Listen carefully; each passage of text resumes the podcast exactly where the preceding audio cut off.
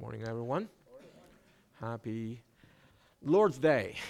And um, um, this is our celebration between two, uh, I guess, Chris, uh, Christian feasts, right? One is Thanksgiving, one is uh, Christmas, all right? And uh, we should be Thanksgiving, um, giving thanks in both, right? One for God giving us this country, one for God giving us Jesus Christ. Okay? And uh, it's all great grace from God. And uh, today, as we're doing our communion, uh, we're going to review a theme of trusting God, and it's related to today's theme. So let's give God a moment of confession, clean our heart so that God can fill us with grace and glory.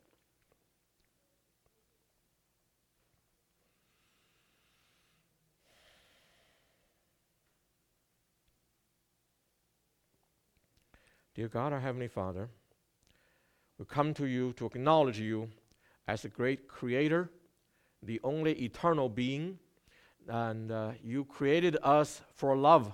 So you gave us free will, you gave us a test. Our ancestors failed. They sinned, and all of us were born in sin. And be, being sinners, we sin. And sin produces evil, and evil produces suffering. And through the suffering, you have given us a choice. Do we join the greater evil that gives us suffering, or do we turn away from evil and seek for the good and ultimately believing in God? Thank you for giving us the greatest grace of all. You sent your Son, Jesus Christ, to come into this world to die to pay for our sins so that we can be saved not by works, for that does not bring perfection and does not bring to salvation, but through faith in the grace that you provided through giving your only begotten beloved Son. And thank you for giving the, us the other way of salvation, not the way of the law and works, but the way of faith and grace. And through the Holy Spirit, you have turned us to go the other way the only way that can lead us through the cross to the gates of heaven. And uh, thank you for bringing us today through Christ Jesus into your family. We're not only accepted by you, we're adopted by you into your family. And we're given the Holy Spirit, we're only given we're also given the, the Bible, your word, so that we can understand and we can obey. And through obedience, we can sense your goodness and we can enjoy your presence now and prepare to be sanctified and to live with you in holiness and love for the eternity to come. So today, as we come to you, we confess all of the sins that we have committed since the last time we have done communion. Any thoughts, words, and acts that have fallen short of the life of Christ, the glorified life of Christ, with holiness, righteousness, justice, and love. Anything that falls short of your law, um, externally and internally, we come to you confessing and uh, giving you a vow that let after you letting us know where we have fallen short, we will do our best and by your power and for your glory to change, to l- let the Holy Spirit transform you to be Christ like. And by doing that, your name shall be glorified through our lives and then other people may be attracted into your family. We pray in Jesus Christ's holy name. Amen. Please distribute these elements.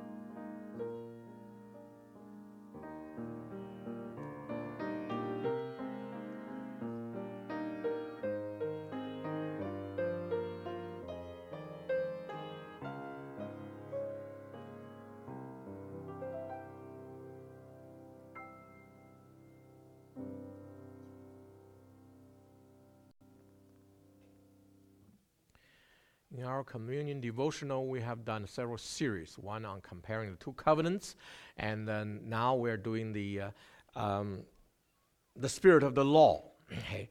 Um, we are in the new covenant, which is better than the old covenant. Christians, in a sense, is above the law since we're not judged by the law. We have been already given forgiveness, uh, totally immunity from our, our uh, transgression. And that's great.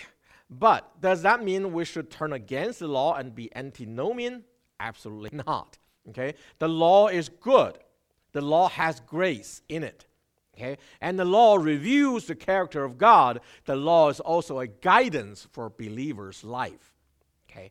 And uh, what is what the New Testament says, the letter of the law kills, but the spirit of the law gives life. So what is the spirit of the law? Okay? It's a general idea. It's a principle. Through the outline of the, of the law, which is the Ten Commandments, popularly called. It should be called Decalogue, ten words, okay, or ten concepts. Okay, we are now in the fourth word in our series. Okay, the fourth word is about the Sabbath day. Okay, uh, the first, the spirit of the law for the first one is be grateful, right? The second one is be faithful. The third one is be consistent. Now, the fourth one I will propose is be trusting. Okay, and the, the, the word says this uh, in Exodus 20, verse um, 8. Remember the Sabbath day to keep it holy. Six days you shall labor and do all your work. But the seventh day is a Sabbath of the Lord your God. In it you shall not do any work, or uh, you or your son or your daughter, or your male or your male uh, female servants, or your cattle or your sojourner who stays with you. For in six days the Lord made the heavens and the earth, the sea the sea and all that's in them, and rested on the seventh day. Therefore, the Lord blessed the seventh day and made it holy. Okay. The fourth commandment is the only one that in the two issuing of the law is different. Okay. In the uh, uh, Exodus, which is for the first generation that came out of Egypt, uh, it says the reason to keep the Sabbath day is to remember God's creation. He rested on the seventh day. Okay? And uh, in Deuteronomy chapter 5, okay, where it was issued to the second generation that came out of Egypt. Okay? For them, the reason of remembering the, uh, of keeping the Sabbath is to compel them to give rest to their servants, which they will have once they conquer the land. You see? So, uh, one is remembering God's creation, one is remembering God's redemption. See, God saved them and gave them rest, so now they should give rest to their servants. Okay? So the reasons are different, but they are all talking about resting on the seventh day of the week, which is in our time Saturday. Okay? And why resting on the Saturday? Well, it's the last day of the week. Okay? When you rest on the last day of the week, it means that you are expecting God's work in the next time, next period. Okay? So for the king for the people of Israel, they are in the visible kingdom of God, physical, not necessarily spiritual. So that is not the real deal yet.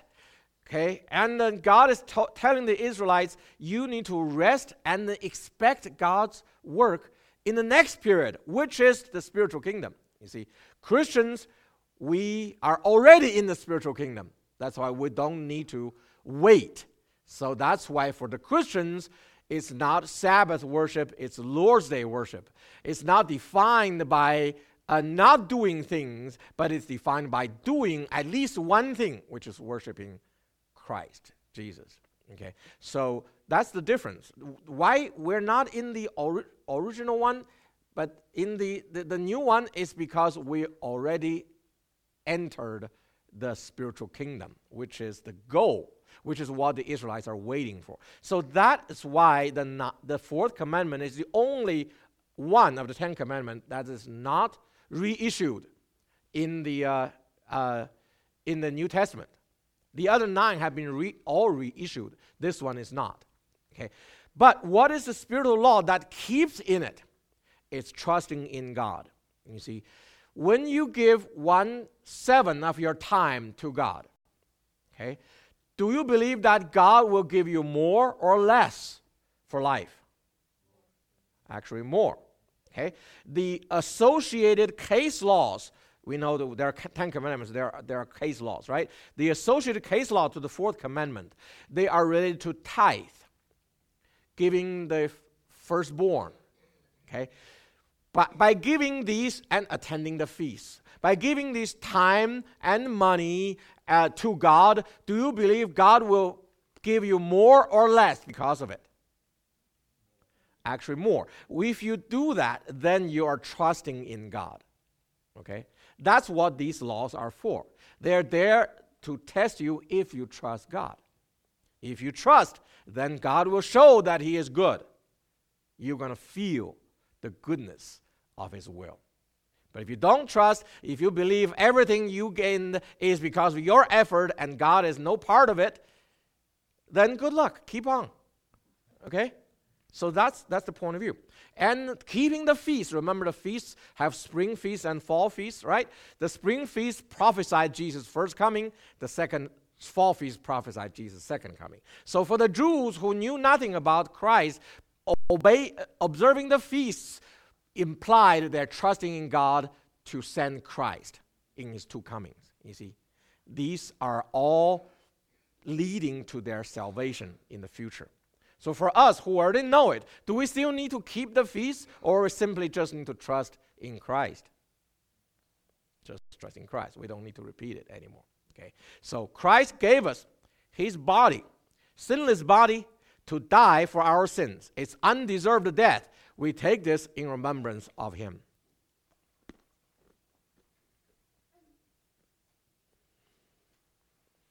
Christ shed his blood on the cross to cover us from God's wrath. We're now freed from God's wrath on our sins. And uh, we are freed from God's wrath to the world. And we are expecting the second coming of Christ when he shall drink real wine and celebrate His success in sanctifying us and keeping us and making us beautiful in His eyes through the Holy Spirit. So, in memory of His past work and the future promise, we take this in remembrance of Him.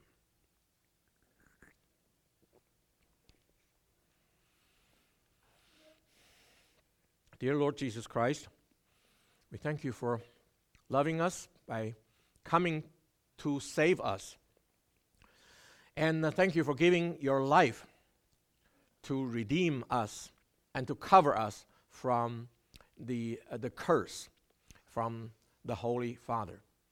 And thank you for becoming sin, being the one without sin on the cross, so that we who have sin are now redeemed and freed from the punishment of eternal death, and now your righteousness transferred to us so that we have the hope of eternal life. Thank you for your love, and we pray that your love, being received by us, will transform us and unite us and will change us to become uh, like you. And we pray that this process of sanctification is learned and, uh, and it works and it will be effective so that when you come again, you will, we will be uh, harmonious to you and not in contrary to you. And we pray that you will call us faithful by them. In Jesus' name, amen. Thank you.